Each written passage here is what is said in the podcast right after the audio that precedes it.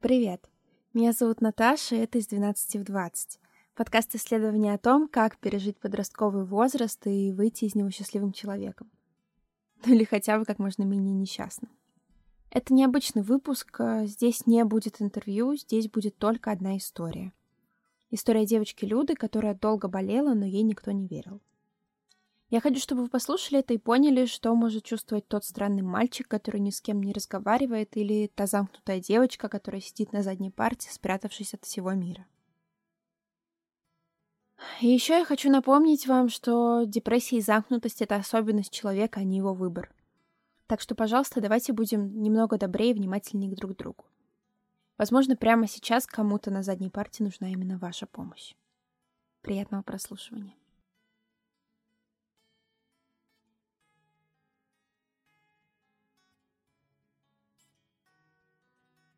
Я увидела подкаст где-то в соцсетях случайно. И ну, я сразу вспомнила себя. А, подумала, что да, не было таких разговоров где-то в сети, чтобы я подростком прочитала что-то такое или послушала, и, и мне стало легче. Ну, грубо говоря. Мне стало интересно вообще самой проанализировать свой подростковый опыт вот, ну и да, помочь э, другим людям. Э, моей племяннице сейчас 13 лет исполняется, и при общении я уже сталкиваюсь с тем, с этой позиции взрослый подросток, и ты не знаешь, как общаться сам. Хотя вроде бы ты недавно совсем проживал эти состояния.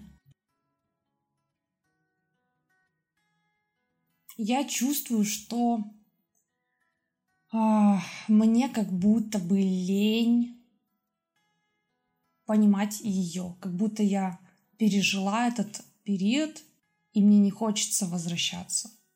Это вот моя личная проблема, это моя ответственность, что мне просто, ну, неприятно, то есть еще не все пережито и проработано из подросткового возраста моего. Поэтому Хотя мы не обсуждаем с ней какие-то проблемы, там еще нет каких-то, ну, в общем, таких проблем, которые какие-то вот сильно бы срезонировали. А мы просто обсуждаем какие-то дела, ее там увлечения и фильмы, мультики.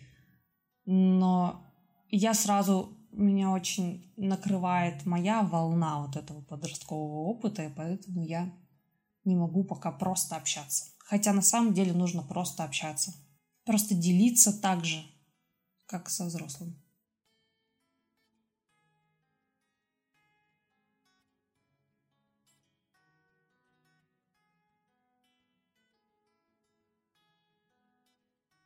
Я была совсем другой, то есть мы вообще не похожи. Она жизнерадостный такой э, человек, у нее много увлечений, а я была очень замкнута, у меня начиналась депрессия, я все вот так вот в негативе воспринимала и интересовалась такими достаточно мрачными вещами.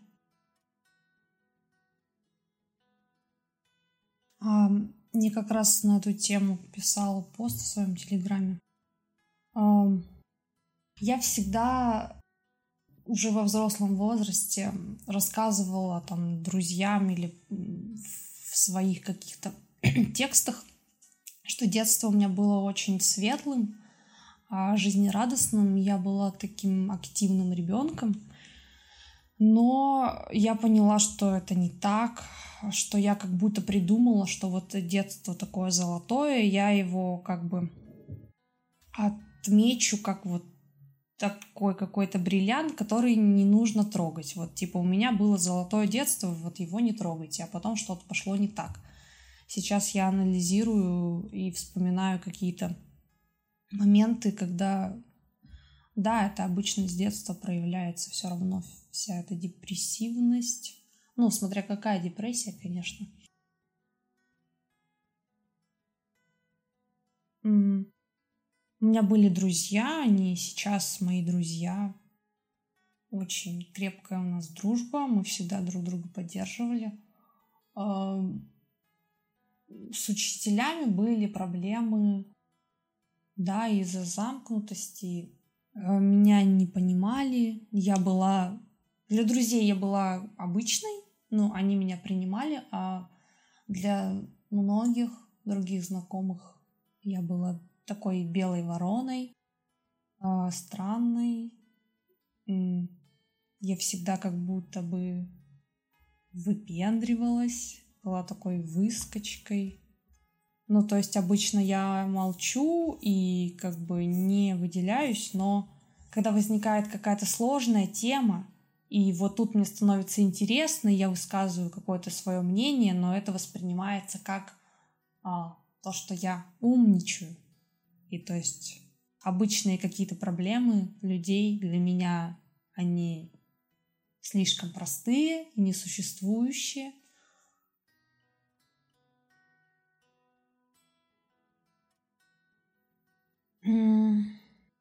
Я всегда чувствовала, что я не такая, и как бы я не умею жить в этом мире. Я не знаю, а, почему вот это вот волнует всех, а меня это не волнует. Или там, как вообще работает мозг, и почему люди об этом не думают. Меня всегда это бесило, что типа люди могут просто стоять и веселиться, а я не могу. Типа, в чем проблема? Но момент я вспоминаю, он не самый такой, конечно, какой-то жесткий, но просто это иллюстрирует вообще мое состояние и поведение. Я притащила откуда-то из другого там конца школы парту для черчения с косым таким а, с вот этой площадью для стола. А, и поставила ее позади всех парт. И вот так вот я училась а, года три последних в школе. И там не было видно, чем я занимаюсь. Хотя у меня было плохое зрение, и как бы все учителя говорили, тебе нужно садиться за первую парту. Но я говорила, нет, я буду сидеть вот тут. Ну и, естественно, все сидели по двое, а я сидела одна. И это тоже выделяло меня.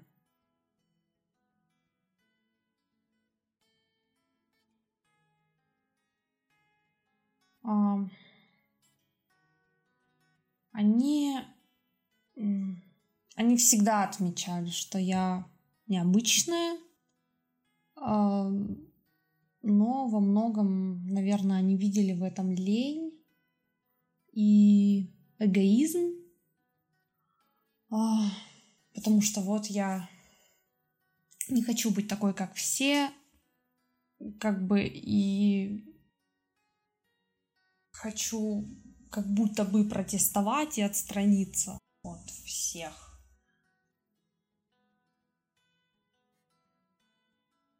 Ну, лет в 14 я начала читать а, разные статьи и понимать, что, что такие люди есть, и они там...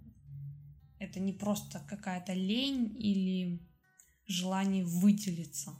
То есть это приносит страдания, это часто зависит не от тебя, не от твоих привычек или там желание.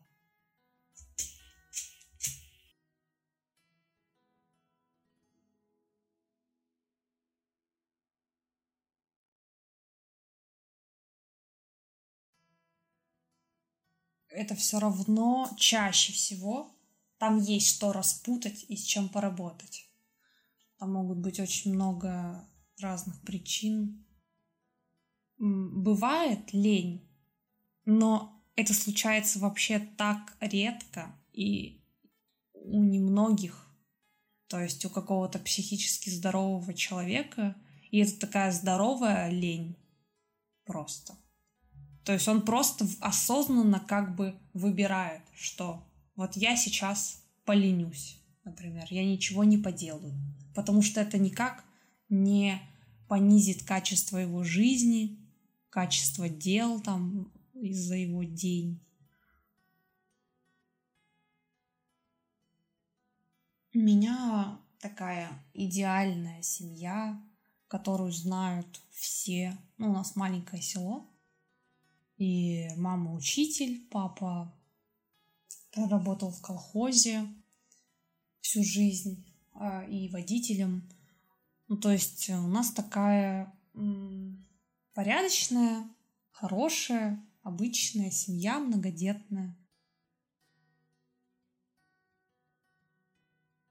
Но я поняла, что независимо от там какая бы семья ни была, какие бы идеалы ни э, были во главе вообще там воспитания, депрессии, психические расстройства, им все равно, в каком достатке ты вырастаешь. А с 13 до 23 я вообще не разговаривала об этом теми словами. Вот.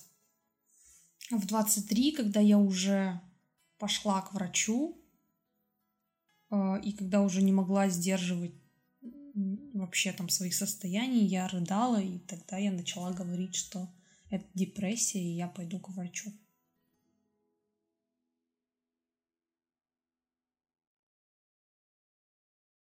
Никто не, просто не понимал, и мне казалось тогда, что вообще не будет такого отклика, какой мне нужен.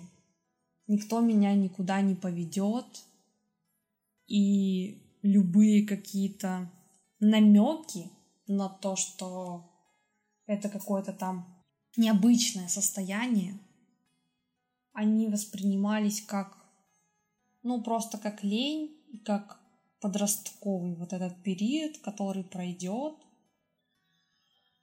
Вот, я не, не ждала а, помощи и даже каких-то это очень... Ну, просто ты ведь живешь с этими людьми каждый день. И а состояние твое не улучшается. А, и ты с ним как-то справляешься в одиночку. Ты ничего сам толком не понимаешь. А, информации какой-то... Ну, то есть ты ищешь, по сути, просто вот на бум потому что ты сам еще подросток, ты не знаешь банально каких-то ресурсов или где искать. Вот, друзья тоже ничего не знают об этом, и при этом у них нет таких проблем, именно ментальных. А родители тоже в своем мире. 23 а, года я попала уже с таким сильным неврозом. И мне сразу сказали, что да, что ты... Хорошо, что ты сейчас пришла, но, конечно, это ужасно, что ты 10 лет вообще никому не обращалась. А, мне сразу выписали набор таблеток. Они мне сразу помогли. А, вообще моментально. А, таблетки меня как будто обнулили, перезагрузили.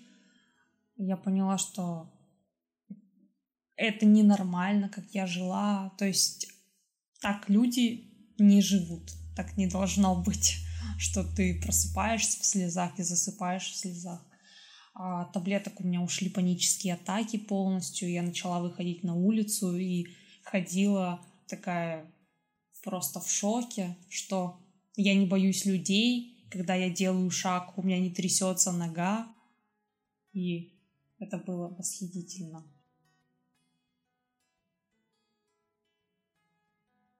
А, сейчас я принимаю таблетки регулярно. Я на антидепрессантах. А я понимаю, что это моя жизнь, что без них мой мозг, он не справляется, потому что он болен, и это нарушение нейромедиаторов. При этом я изучаю психотерапию и постоянно отслеживаю свое состояние с помощью дневников, разных трекеров. А, очень много смотрю видео психотерапевтов, оцениваю это критически, подбираю сама себе э, техники, которые именно мне помогают. Общаюсь с людьми, которые проживают этот опыт. Вот, и сейчас у меня последний год — это самый стабильный год вообще из истории моей болезни. Во-первых, не хватало, и так часто бывает, что не хватает просто открытости и готовности слушать. А, почти безоценочно. Это бы очень помогло. Просто выслушать и уже тогда говорить там о своей точке зрения. Просто я сейчас представляю, как я бы себя, например, вела, то идеально было бы послушать и как-то вот скорректировать. То есть сначала все равно сказать, что что угодно ты можешь говорить, с какими угодно эмоциями ты это чувствуешь, хорошо. Я там тебя сейчас не понимаю, но я тебя выслушаю полностью. И тогда мы там будем решать, что вот это там, что здесь, мне кажется, ты перегибаешь палку, что из этого действительно проблемы, и как именно ты видишь вообще решение этих проблем.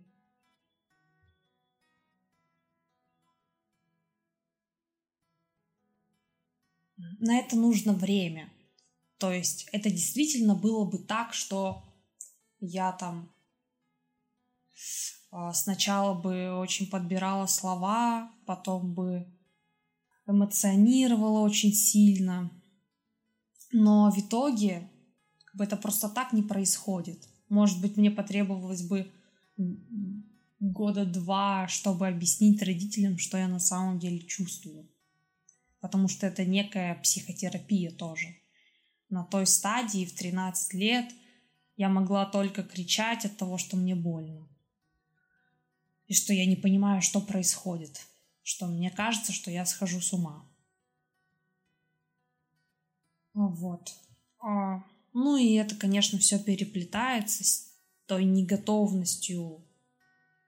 Ну, никто не хочет, э, не понимая, что происходит, вдруг так типа, да, я сейчас буду слушать твои крики, то есть непонятно для чего. Просто вот, когда ты начинаешь делиться чем-то таким, там, например, я, э, мне кажется, у меня были глюки, или там я вижу ангелов, или какие-то визуальные эффекты это сейчас я так называю, а тогда ты еще слов подобрать не можешь, что ты там видел что-то странное. Типа у тебя так бывает, и друзья там, нет, о чем ты говоришь вообще. Типа это как-то страшно, странно, не придумывай. Я сейчас понимаю, что моя психика даже, она как будто это перестает помнить. Потому что, видимо, было так сложно тогда. это просто все считывается по эмоциям. То есть, чтобы я не начинала рассказывать, кто-то слушал, конечно, но я понимала, что он не понимает меня. Тогда я не ценила, что меня хоть кто-то слушал, например, ну, среди друзей. Явно были такие разговоры. Мне хотелось просто найти человека очень сильно похожего. Я одна болею в итоге.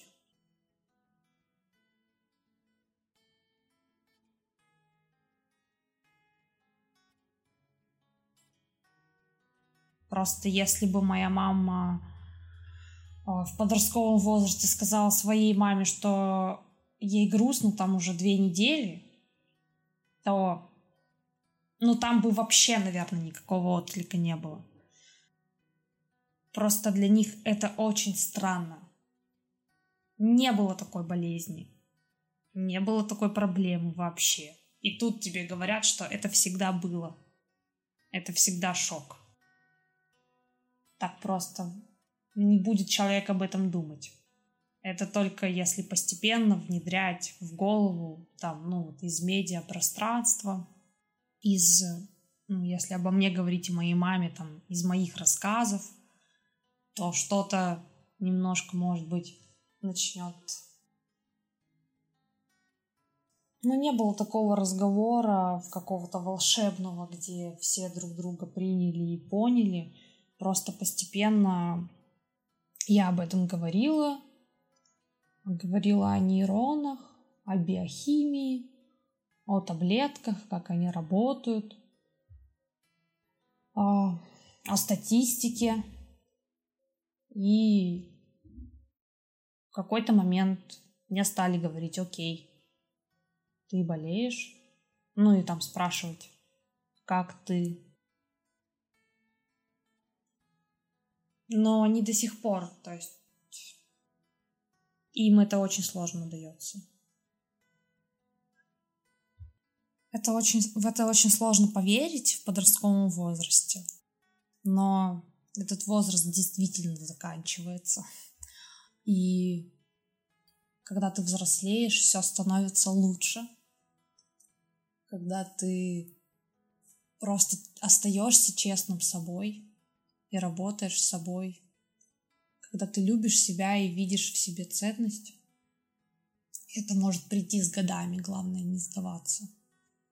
И что всегда есть шанс изменить даже самое плохое состояние.